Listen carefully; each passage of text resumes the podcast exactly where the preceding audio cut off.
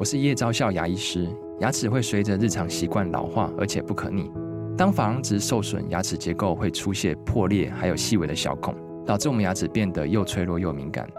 这边我真心推荐贝欧尼修复牙膏，内含 BioHAP 成分，搭配正确的刷牙习惯，经科学实证可在两周有效让牙齿再矿化，修复受损珐琅质的细微小孔。相关资讯及购买通路请参考资讯栏连结。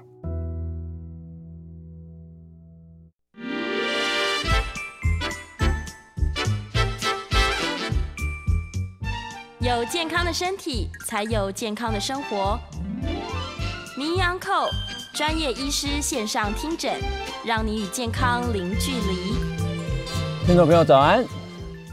我是宋晏仁宋医师，这里是九八新闻台，欢迎您收听每个星期一到星期五上午早上十一点钟播出的名医杨寇节目。我必须要说啊，这每个月播出一次啊，其实是我每一个月的大功课。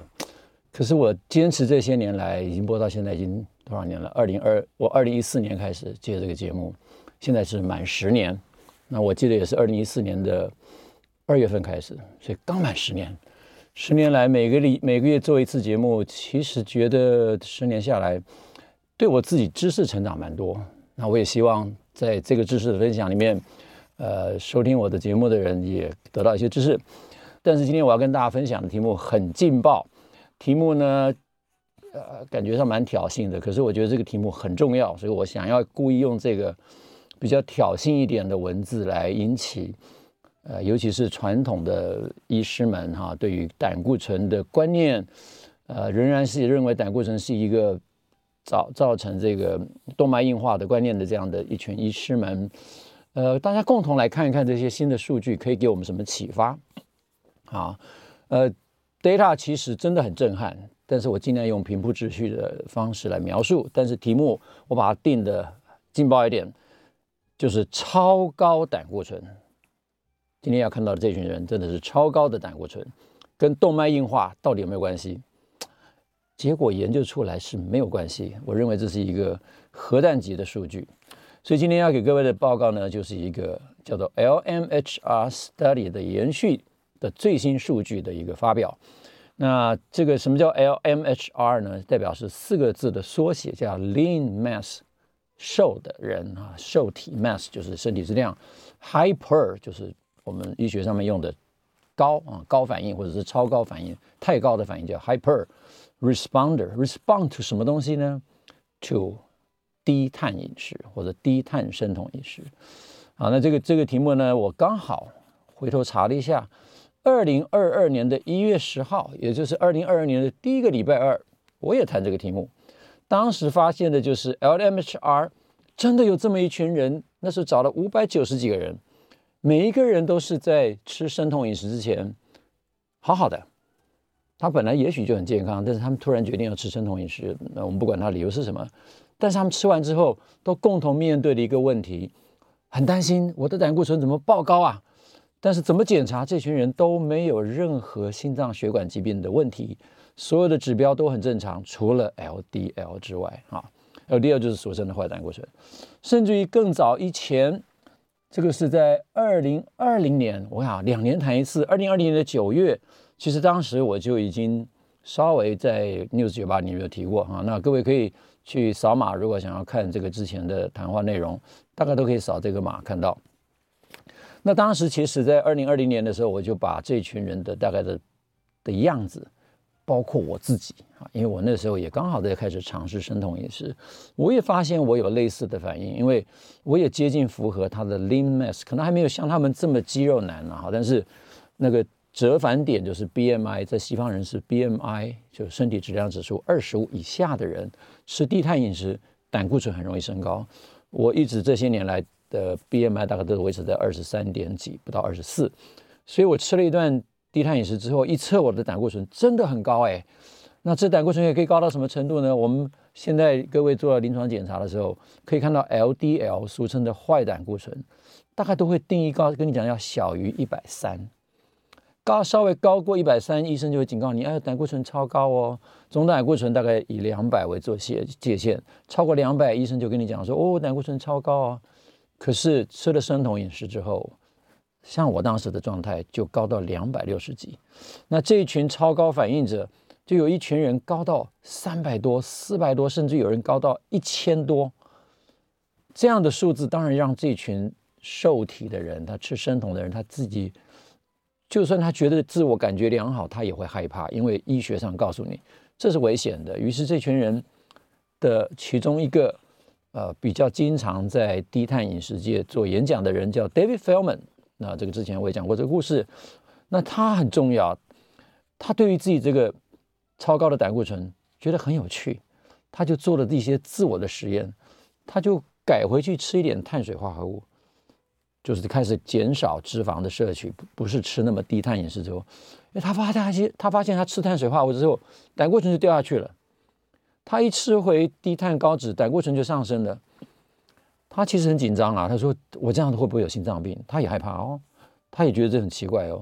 他就去检查，他怎么检查都看不出他有心脏血管疾病的风险啊。他做了很多所谓的 C A C score， 就是冠状动脉的钙化指数。那后来也去做了我们今天就要谈的这个 C C T A， 他发现他也没有问题。他去检查他的基因，他也不是家族性的高胆固醇血症，因为他本来胆固醇是不高的，所以他为了这样的一个研究，他就很认真的去探索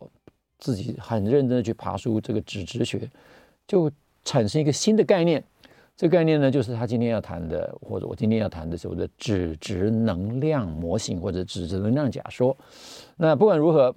，David Feldman 他其实真的是一个非常有趣的人。他本身是一个电脑工程师，他不是医学背景，他呢钻研这个游戏软体，并且开发了一个很有名游游戏软体，就被就被买走了，然后他就赚了很大钱，从此财务自由，所以他才四十岁出头就已经不需要工作了，就开始对这个健康的议题有花很多的时间可以去研究。他对于自身的反应呢，他就在二零一七年，因为有几个跟他类似的人都有这种反应之后，他就提出了这个所谓 lean mass hyper responder 的概念，因为他观察到都是一群比较瘦的人有这样的反应，所以他从自身的经验呢，就开始组织了一群对这个兴趣对这个研究有兴趣的人，他们称之为市民科学家，因为他们不是经过经过正式的这个生物科学的训练，但是对这个题目却很有兴趣，他就叫做 citizen scientist。 并且呢，他对于这个脂质的研究呢，他就写出他认为脂质我们现在的理解可能有错误的地方。他把脂质学重新整理之后，就把这些知识写在一个网站，各位可以扫码，叫 Cholesterol Code，呃、胆固醇密码啊，听起来好像很吸引人。重点就是说，让你重新认识胆固醇。他也成成立了一个基金会，因为他觉得这个研究太重要了，但是没有药厂，没有任何其他单位愿意资助他们，他就开始想说，那我就来做一个 crowdfunding， 就群体募资，有兴趣的人就捐赠到这个市民科学家的基金会或市民科学基金会。我呢，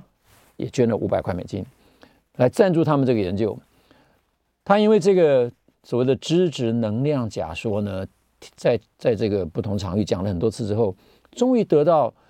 不是生物科学界的重视，反而是得到这个工程界的重视。所以 Stanford University 的这个助理教授，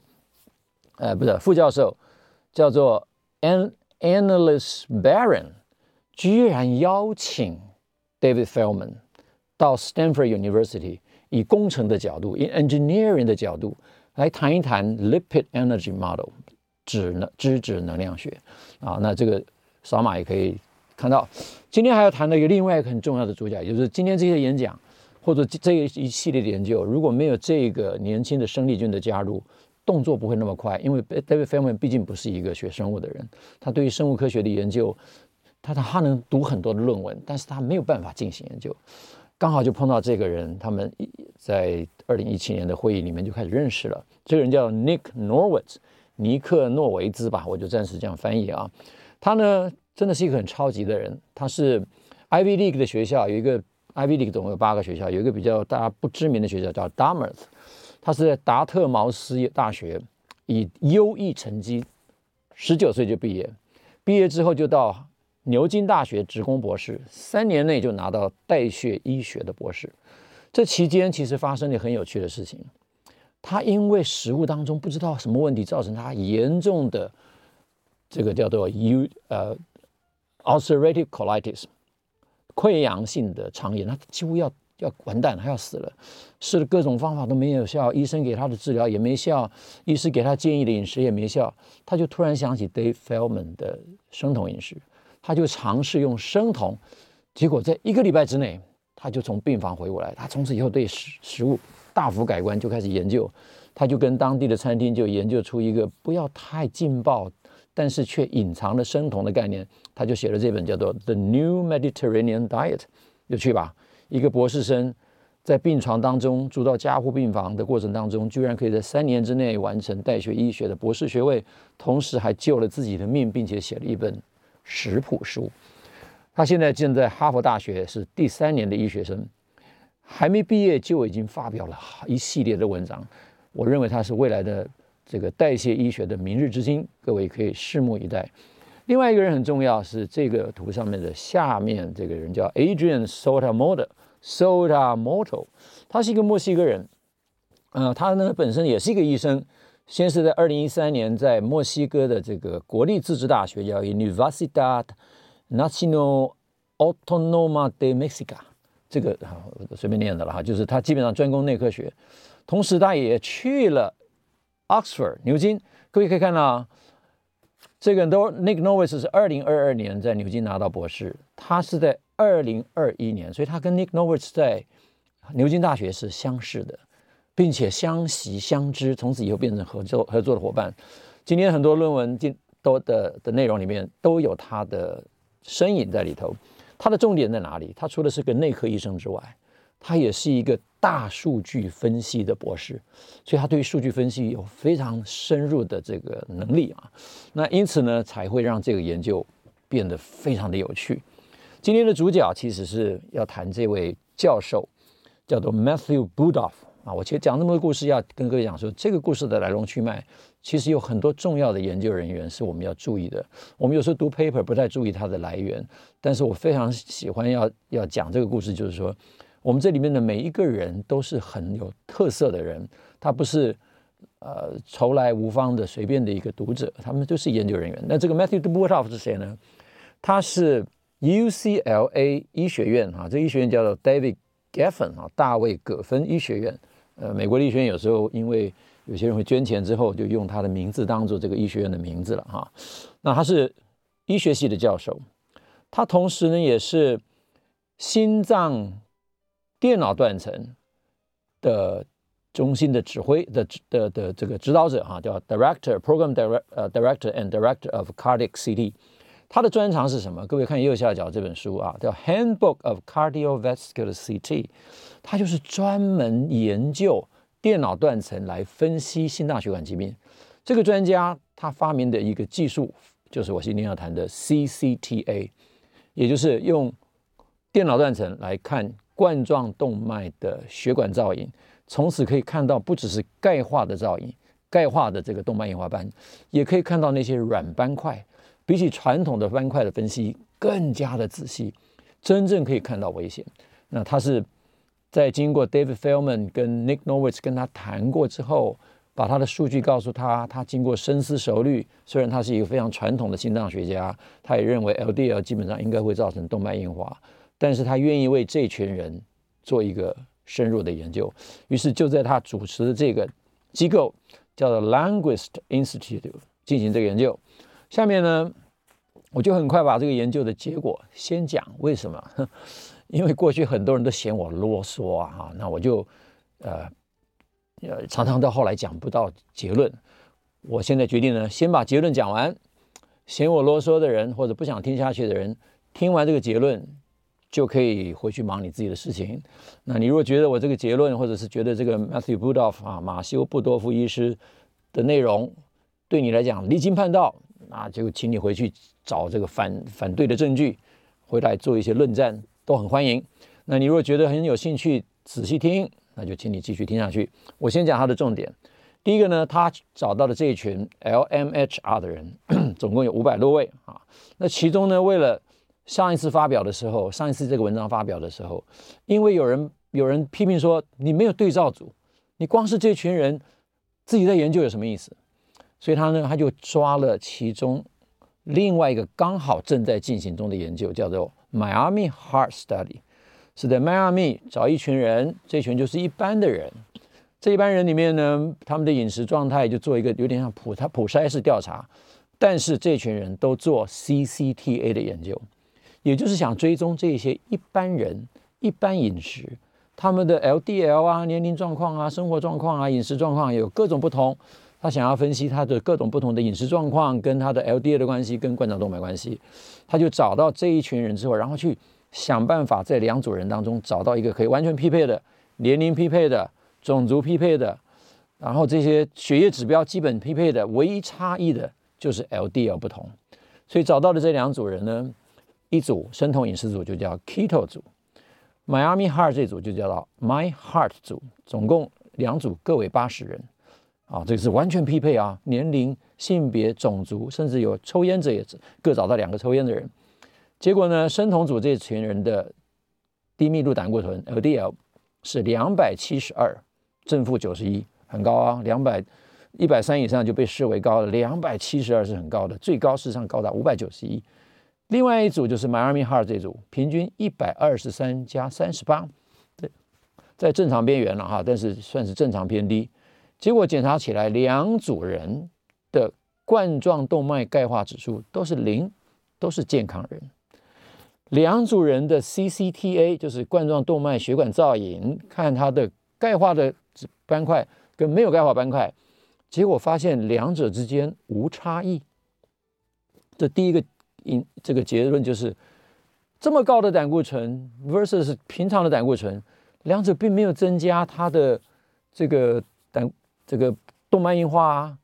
第二个更惊人的发现是，你如果把这些人的胆固醇的高高低低跟动脉斑块，它里面还是有一些小小量的动脉斑块，发现动脉斑块跟胆固醇的高低无关。这个结论够让人家劲爆了啊！接下来呢，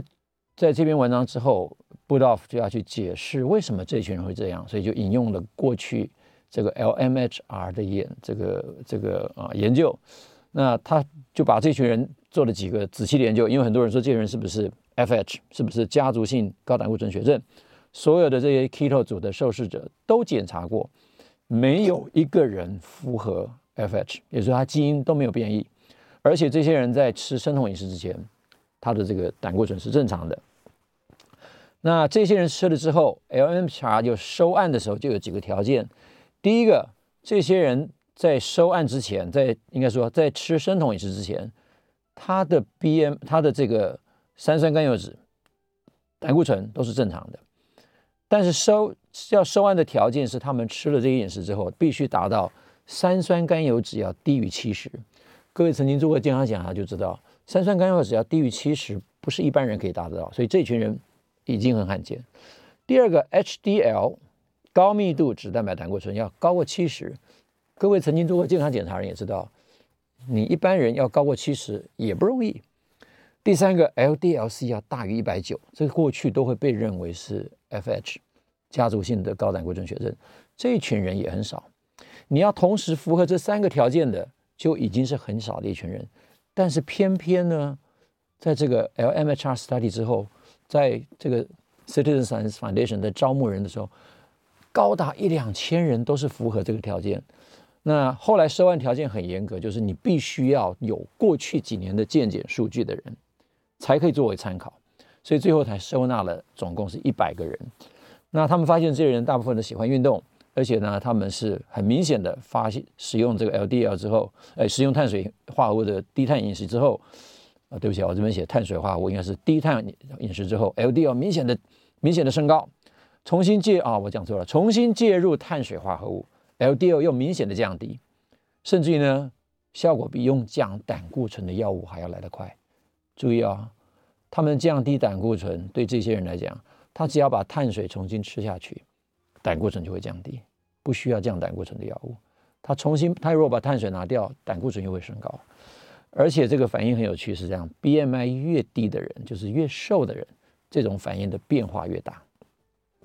所以最后如果有时间的话呢，我们就来谈这个脂质能量模型。我前面花很多时间在讲结论啊，是因为我想把结论讲清楚，后面我就可以稀里糊涂的讲快一点哈。自制能量模型其实主张的内容也很简单，就是回头来看为什么这些人会有这种变化，是因为他身体里面他的能量代谢。我们以前在念生化的时候就很清楚 L D L 的定义是什么，我们 L D L 实际上是用密度来定义，但是我们发现它功能是 L D L 就是一个运送脂肪的分子。我再说一次啊，生物化学的定义对于 L D L 的功能就认为它是一个运送脂肪的分子，它不是用来塞住血管的分子，它的生理学的功能是运送脂肪。所以当身体以脂肪为能源的时候， L D L 就会把脂肪运送到你身体需要的细胞。所以当你身体以脂肪为主要能源的时候，你的 L D L 主自然会升高。这个就是脂质能量模型的第一个主张，就是这些人他吃低碳饮食，他的食物主要来源是脂肪，所以他的能量来源主要是脂肪，运送脂肪的分子自然升高，并且由于他一直以脂肪为能源，他一直消耗掉那个所谓的脂肪，主要是三酸甘油脂，所以三酸甘油脂会明显的降低。而肠胃道、肝脏为了反映这个升高的 L D L， 要能够让它能够回收到肝脏再利用， H D L 也相应的升高。所以完全可以用逻辑去推理为什么会发生这些事情，为什么你吃低碳饮食之后就会这样子，把碳水重新进去之后，你又用碳水当能源，就减少了这个发这个发现。那受体高运动量者啊，受体的人采用这个东西之后，他的肝脏的肝糖储备能力减少，更明显的以脂肪为能源，所以 L D L 的变化越大， B M I 越低的人 L D L 的升降幅度就越大，这个是这里面最重要的发现。那这个时候我们在下一节就要开始讲这个 Budoff 的演讲啊。那 Budoff 演讲各位可以扫码，先扫码可以先去、呃、预预习一下，看看到底在哪里。那我们就先进一段广告，稍后回来我们就来正式讲 Budoff 的这个演讲的内容，保证你非常的震撼。听众朋友早安，欢迎回到九八新闻台名医 Uncle 的节目现场，我是宋晏仁宋医师。今天要跟大家谈的题目呢，是很劲爆的题目，我把题目定得很劲爆，但其实重要谈的就是现在荧幕上各位看到的这个呃这个幻灯片。那我把题目定为说，心脏科医师要跳脚喽，因为又有一个 data 告诉你，超高的胆固醇，尤其是 L D L C 啊 L D L 胆固醇跟动脉硬化是无关的。我知道心脏科医师听了一定会摇头，也就是因为这样子，真的很希望引起你们的注意，好好来看看这个 data。 所以这个 data 呢，主要谈的就是这个 L M H R 啊，所谓 Lean Mass Hyperresponder， 一群比较瘦的人，他吃了碳低碳饮食之后，突然他的 L D L 升高。那这位呃 Budoff 医师 Matthew Budoff， 那我们前面介绍了他是 U C L A 的教授，他接受了 David Feldman、Nick Norwitz 跟这个、呃、Adrian、呃、Soto-Mota Soto-Mota、啊、他们共同的委托之后，由 Citizen Science Foundation 给他钱啊，这个资金不是什么大公司，是一群老百姓捐的钱，众筹的钱，请他做研究。他就在这个会议，这个会议叫 W C I R D C 啊，各位可能看不到。那我把这个 W C I R D C 是什么会议呢？这个我先讲，这个演讲是十二月八号，就是上个月刚好三十一天之前。十二月八号在这个地方演讲，是第二十一届的 W C I R D C， 叫 World Congress on Insulin Resistance, Diabetes and Cardiovascular Disease 啊，我把它放大，中文翻译可以称为叫做第二十一届的世界胰岛素阻抗大会，谈论的是糖尿病跟心脏血管疾病有关的东西。它也是一个美国的继续教育啊、呃，这个演讲的地点在洛杉矶的希尔顿环球饭店，那日期是十二月七号到九号，所以这个 Budoff 的演讲刚好就十二月八号。那它的题目呢，我如果直接把它翻成中文啊，那个蓝色的字就是它的题目，上面的大标灰灰的，他就讲 Ketogenic Diet。 我跟你讲 Budoff 以前啊，他也是不相信 Keto 的人，但是他 在, 在做了这个研究之后，他突然觉得这个很有趣，他就旗帜鲜明的说，我要谈的就是 Ketogenic Diet。 题目定为碳水化合物限制造成的 L D L 胆固醇升高与周状动脉硬化，他没有讲关系啦，我把它翻译成的关系冒号 The Keto Trial。 所以这个研这个研究呢叫做 Keto Trial。它的注册编号是 N C T 零五七 三三三二五，所以是有注册的临床研究。好，内容呢，其实很重要的是这个研究特别纳入了一个对照组，这个对照组不容易找，所以他刚好找到正在进行中的另外一个研究，叫做 Miami Heart Study。 Miami Heart Study 呢的群体是一般群体，重要的目的是透过冠状动脉电脑断层造影来看一看这一群一般人怎么样的饮食情况之下会有动脉硬块、呃、动脉硬化斑块的分布。好，各位看一下下面这个流程图了啊。这些人呢就是被挑选之后就进入那个中间那个倒下来的那个那个图形啊，就是病人要躺在电脑断层里面，所以那个就是做 C C T A。 C C T A 呢 data 出来之后就去两组比较，他比较怎么比啊？因为当初 L M H R 是收了一百名的病人，在去年的二月二十四号完成，也就是今年二零二四年的二月二十四号，所有这一百人会完成第二次的扫描。今天要呈现的数据是他们在做第一次的扫描的基线数据，今天做一个总整理报告。为什么选在这个时间点？因为他们马上就要完成第二次了，所以他们先做个预告，让大家知道他们的基线反应是什么。那么二月二十四号一做完之后，这个所有的二线反应啊，这个结论的 data 其实立刻包起来就是一篇 paper。 所以正式论文我们可以预期在大概今年的前半年，很快一定就立刻发表。我甚至觉得他们都已经写好了，只是等 data 放进去而已啊。那在这个特别的这个这个演讲里面，他把这一百名的 L M H R 人去特别在 Miami Heart 那也许是几千人里面很精心的筛选，一个一个去比对年龄、性别、身体健康基本的状况，也就是他基本上要找类似的健康人。唯一的最大差异就是他们的 L D L 的浓度不同，当然选择出来之后还有一点其他的不同了哈，所以这个是呃我刚刚其实应该在这边了 anyways， 这就是他们选的这个方式。在这个 L M H R 这组人就符合我刚刚讲的那些 L M H R 的定义，受体超反应者，他们的 L D L 必须大于 一百九十，H D L 必须大于 一百八十， 三酸甘油酯低于七十。那他必须呢呃根据这个年龄、性别、种族、糖尿病、高血脂、高血压、过去吸烟等因子呢，来在 Miami Heart 里面群体找没有症状的受试者，用一比一的配对，所以一比一啊，完全配对。那设计的实验呢，就是Miami Heart 的人就是照他们常规饮食，那生酮饮食的人，这些人都必须至少吃两年的生酮饮食，结果发现他们平均吃的时间是 四点四年，长的有到达十年，所以每个人其实都吃超过两年以上的时间，就是暴露的时间相当长。分析的方法就用 C A C score， 他们固定会做哈，钙化指数到底多少，同时应用这个新的技术叫 C C T A 来分析血管斑块。它里面总共做了几个分数，第一个是总的斑块数目，数目有个分数，第二个呢狭窄的部分它会给个分数，那某一些特别容易发病的区段的影响它也给它个分数，大概念是这样子哈。那这个细节我想这个技术性的东西我因为不是做电脑断层的，我也不是知道它怎么做，我只能说它的概念各位可以看一下。第一个它可以透过这个非常清晰的解析度，解析度到达哪里？到达 零点一个 millimeter，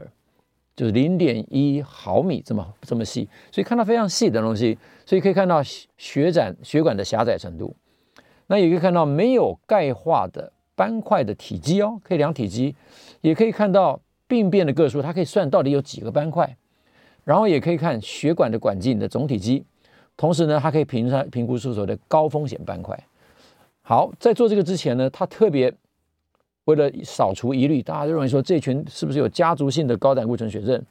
他发现呢，这些 L M H R 家族这这些人群一点都没有高家族性高胆固醇血症的症状，因为在正常饮食之下，他们的胆固醇是正常的。而 F H 这群人，即使在吃正常的饮食，甚至吃非常低脂肪的饮食，他们的胆固醇都是高的。那 L M H R 这一组，它的诱发的情境是吃了低碳饮食就高，不吃就低。家族性 高, 高胆固醇血症是出生的时候胆固醇就高。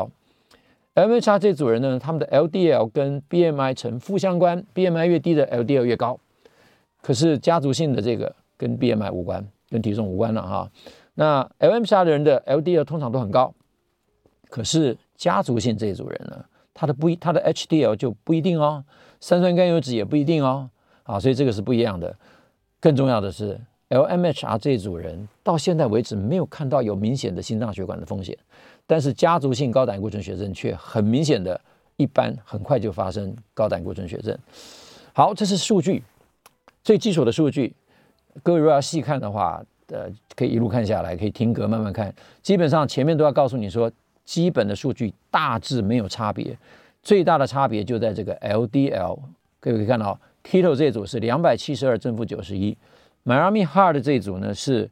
一百二十三正负 三十八。另外一个稍微有点点差异的就是体重，体重的确有一点点在这个 Miami Heart 这一组，呃 B M I 是 二十五。Keto 这组 B M I 是二十三，所以差那么一点点了，但是这已经很努力了啊！你看除，除此之外，其他都很棒啊。其他的 hemoglobin A one C 啊，就是糖化血色素，两组都是 五点四、五点五，非常好。血压也都是很好， 一百一十七、一百一十六。所以 Miami Heart 这组人呢，相对来讲也是健康的啊。两组的差异，最后他们去做了一个这个血管动脉硬块斑块的这个分析，发现都没有差异。高胆固醇这组人跟正常胆固醇的这组人，动脉硬化斑块一点差异都没有。用图来解释呢，各位看一下这个图 是, 是它的主要图，它的数据其实主要数据也就这么一个，但这么一个就够震撼了啊！那这个图很不好看，我跟大家解释一下，绿色的那个 bar， 绿色的那个那个那个长条，代表的是从低到高，从左边是低，右边是高，你的动脉硬化斑块的排序。那按照它这个分数来计算，最高分的在右边的是 Miami Heart 的那一组，最高分大概十六分左右啊。右边那个坐标是总的斑块的分数。那在这个 L M H R 这组呢，最高大概是十三分左右。但是总体来讲，它底下的这个绿色的面积，两者是没有差异的。蓝色那个震荡的曲线是代表这里面的一到八十个个案，每一个人的胆固醇的高度，所以坐标是在左边 L D L C 的坐标，所以你可以看到 L M H R 这一组的平均都在两百多，高的可以接近六百啊，依据他们是依据他们的说法是五百九十一，然后一直到排到最后。那右边那一组是 Miami Heart， 平均都在一百二十几，你可以看到那震荡的高度就代表他们高高低低。我为了让大家看更清楚，把这个图稍微做一点分解。先看这个绿色的吧，这是代表两组人的总动脉硬化斑块的分数。从这个绿色的图形看起来，两组虽然形状上有点差异，但是他们算这个底下的积分面积之后，发现两组没有差异，也就是说高胆固醇跟低胆固醇并没有造成动脉斑块硬化的增加。下面一个很重要的观念了，假如按照我们传统的观念，动脉硬化斑块是因为胆固醇，尤其是个低密度胆固醇而造成，则我们在做这样的排序之后，你应该会看到有至少有个趋势，随着斑块的越多，胆固醇要升高。也就是说，假如我们要预测 L D L 的分布的话，这个蓝色的曲线应该是逐渐升高吧。比如说 L M H R 这组，他们虽然平均比较高，但是应该是越高的人动脉硬化斑块越高，对不对？同样的，在 Miami Heart 这组也是一样，同样有这种反应才对。但是各位看，没有，没有。高高低低，甚至你可以看到 L M H R 这一组最高的那个人五百九十一的人是在没有斑块的那一组哦，最高五百九十一的人那一组没有斑块，没有斑块。下面右边的那组 Miami Heart 的那组一样告诉你，高高低低的 L D L 跟动脉斑块的形成一点关系都没有。一点关系都没有，这个是这个数据里面最震撼的东西。所以 L D L 斑块的升高跟血管斑块的形成没有关联性。这是他其他细部的分析，就是告诉你说，这个你直接把这个 L D L 的浓度跟斑块拿去做一个回归，看到的线就是平平的，是没有意义的斜率。好，所以我再把这个结论重重点讲一次，用两组完全匹配的人群，发现冠状动脉的这一组 Keto 的这一组，这个 L D L 虽然很高啊，一百 二百七十二 versus 一百二十三，没有增加任何动脉硬化斑块。我们先进一段广告，稍后再来进一步再来分享 L M H R 这群人到底有什么秘辛，到底有什么有趣的地方，我们稍后回来。好，听众朋友早安，欢迎您回到九八新闻台名医 Uncle 现场，我是宋晏仁宋医师。今天我们谈的题目定得很劲爆，叫做心脏医师要跳脚喽，超高胆固醇居然与动脉硬化无关。我要谈的是呢 L M H R 叫 Lean Mass Hyperresponder Study 的最新核弹级的数据。我们在前两节已经把这个数据的主要的内容已经交代了，那有兴趣的朋友呢，就就等这个节目播出之后呢，上 YouTube 之后呢，可以回头来看这个 data。 那接下来呢，我们要谈一下，回顾一下 L M H R Study 一路走来到底做了哪些研究了哈。那今天我讲的这个所有的论文、演讲或者是这些啊、呃、连结，除了这个 Q R code 可以直接扫之外，在我们的节目说明下面，我也把它直接连结都列出来，可以点选，你就可以看到这些论文，看到这些演讲，这些 YouTube。那有兴趣的人就欢迎去参考。那 Lean Mass Hyperresponder 事实上是他们在二零二二年，就是 Nick Norwitz， 看到这个作者是第一作者是 Nick Norwitz， 就是我刚刚讲这个现在是哈佛大学的医学生。第二作者就是 David Feldman， 第三作者就是 Adrian Soto-Mota 啊，就是三个人最重要。那这个这这篇论文的最后的作者，那个时候他们还没找到这个 Matthew Budoff 啊。那这个作者是 David Ludwig， 各位还记得他是谁吗？他就是 发, 发明这个概念叫呃升糖指数 Glycemic Index G I 值的人，他也是这个所谓碳水化合物胰岛论的倡议者，所以他们当然非常重视这个研究了哈。所以呢 L M H R Study 到底是什么？第一个定义我们刚刚已经讲了，这些人就是原来胆固醇都正常，他们的身体本来不胖，但是他们某种原因之后，他们决定要采用这个低碳生酮饮食，结果却发现他们的胆固醇突然变得非常的高，同时发生的是他们的三酸甘油酯变得很低，他们的高密度胆固醇变得也很高，所以 L D L 大于两百 H D L 大于 八十 T G 小于七十，这三件事情在任何单一情况都不容易存在。我们刚刚在网络上分享的几位朋友基本上都还没有到达这个状态，所以这是一群非常特殊的人。这群特殊的人呢，他们发现呢，这个于是 Dave Feldman 自己发现之后，他就从他的这个 Citizen Scientific 去招募说，哎，有这样的人啊，你们都来，我们大家一起来看看我们发生什么事。所以大家就报名了，条件就是有要有前面像那个三个定义，并且要有之前的检查报告，证明你过去的胆固醇是正常，现在是超高的。所以他总共纳入了五百四十八个人，平均年龄不轻哦，五十一岁。所以这群人呢，本来是九百零三人报名了哈，最后纳入五百四十八名，然后他们去研究了之后，终于这个 paper 发表，各位可以连接一下啊，这个连接就可以找到这篇 paper 的样子。那这里面最重要的发现就是，这些人他们的胆固醇的变化跟他的 B M I 呈负关负相关，就是 B M I 呢越低的人，他吃了这个生酮饮食之后 ，L D L 变化越快啊，这是最重要的。那同样的 T G 呢的变化也是越剧烈。他刻意把这群人跟美国呃美国他们全国的的营养数据啊，有点像我们台湾的这个国民营养调查的数据，我们每三年会做一次，三到六年啦，其实我们在台湾没有做那么密，有时候是六年发表啊。那最近一次是在二零二二年那次发表。那我上次也分享过我们台湾的数据，我先再再附带提一下，台湾数据在这次发现最大疫情之后的发现最大不同是什么？是第一个，女性腰围超标的人数高达百分之五十二，也就是女性啊腰围变胖超过八十公分的，居然在全人口里面有百分之五十二是这样子啊！女性朋友要注意了，我们这个疫情期间很多人都变胖了，腰围变胖是不是个好现象啊 ？Anyway， 这 M H R 跟这个美国的 Enhance Ford Study prior 就是在生酮饮食之前 ，current 就是他们现在这群人的状态。这个图有点不好看，我跟一一跟各位解释。最上面那一群是 L D L 的变化，三个不同的颜色，白色是 Enhanced Database， 红色是 Non-L M H R， 就是不是这种状态的人的 L D L 的变化，蓝色就是 L M H R。 可以看到 L M H R 的人在 Prior 的, 的状态之下跟正常就是跟这一群非非 L M H R 其实差不多，可是一吃完这个高碳低碳饮食之后，Non-L M H R 的 L D L 也升高到一定的位置，所以我们刚刚有几位朋友说他的 L D L 到一百六十八，有可能就是这些所谓的 Non-L M H R。 L M H R 这一股呢，全部是高过两百，甚至到三百到五百。我记得我有一次在某个演讲在讲这个数据的时候，有一个新陈代谢科医师就在那边在他的脸书上就留言说，有谁想把自己的胆固醇搞那么高啊？不会死掉啊？明天你血管就要塞住了。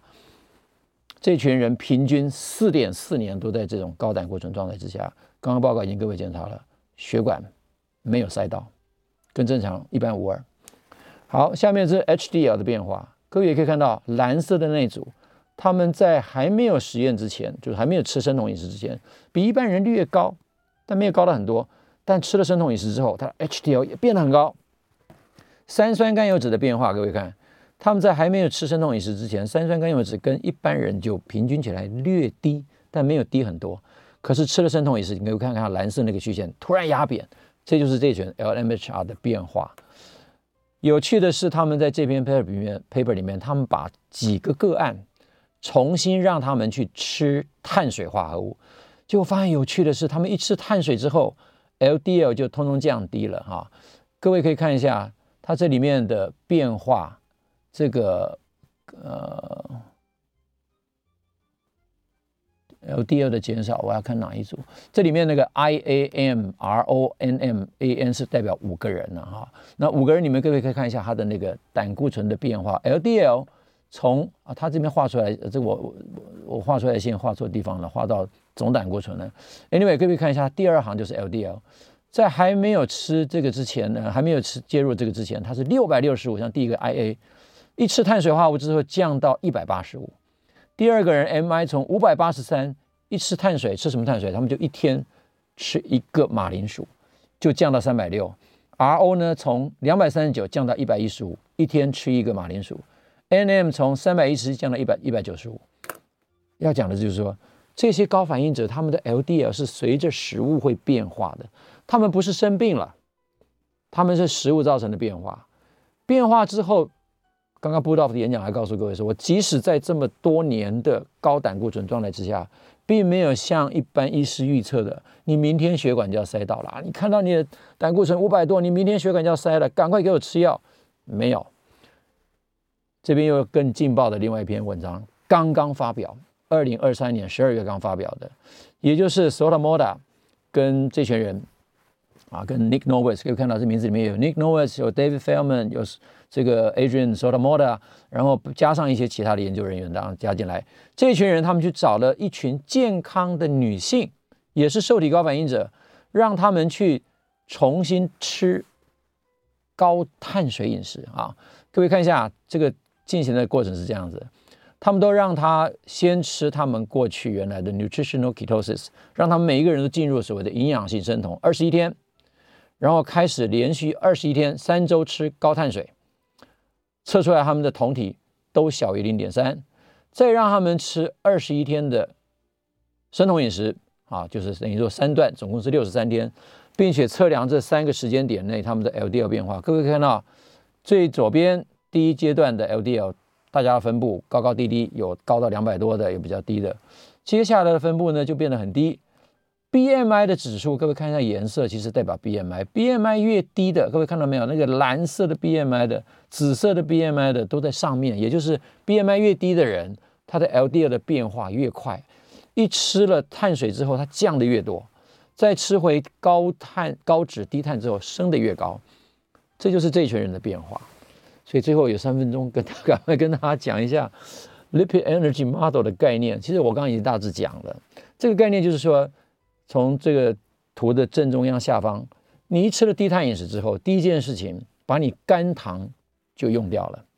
肝糖用掉之后，它就送了一个信号，因为它的胰岛素就下降，这个信号就送到了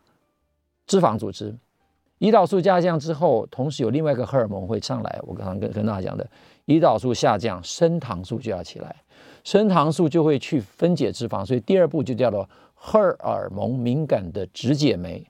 荷尔蒙是什么？就是 glucagon， 还包括另外有时候是这个 epinephrine 肾上腺素。这些人就他就去分解脂肪，这脂肪就运送到第三，各位看那个三的位置，就是肌肉开始学习用脂肪。那肝脏呢？同时大家看第四的这边，肝脏因为肝糖被被被排空了，所以肝脏内部就透过这些吃进来的食物，在肝脏内部就把它 package 包成 V L D L 送到周边的血液里面去。然后 V L D L 的里面的三酸甘油酯就被细胞利用，过程当中肝脏本身以及肠胃道本身也分泌了很多的 H D L， 因为他们准备要回收这些东西呀、啊，所以 H D L 也相应的升高，于是就形成了这样的一个变化。同时 V L D L 呢，在这边第五个步骤的地方也有所谓的 Lipoprotein Lipase Mediated 的 V L D L 的 turnover， 有时候它会加强 V L D L 转换的速度，所以很快的 V L D L 也会所谓的 replenish， 会补充被用掉的脂肪，所以脂肪组织一直得到补充，周边的组织一直在用脂肪。简单的讲，就是当身体转成用脂肪来当能量的时候，就会出现这个模型。那这个模型其实它就把它的这个解的变化，其实这个已经刚刚大概讲过了啊，只是用图形表示说，淡水化合物吃的越低的人，变化越快。好，我们今天呢，因为时间的关系，就简单跟各位。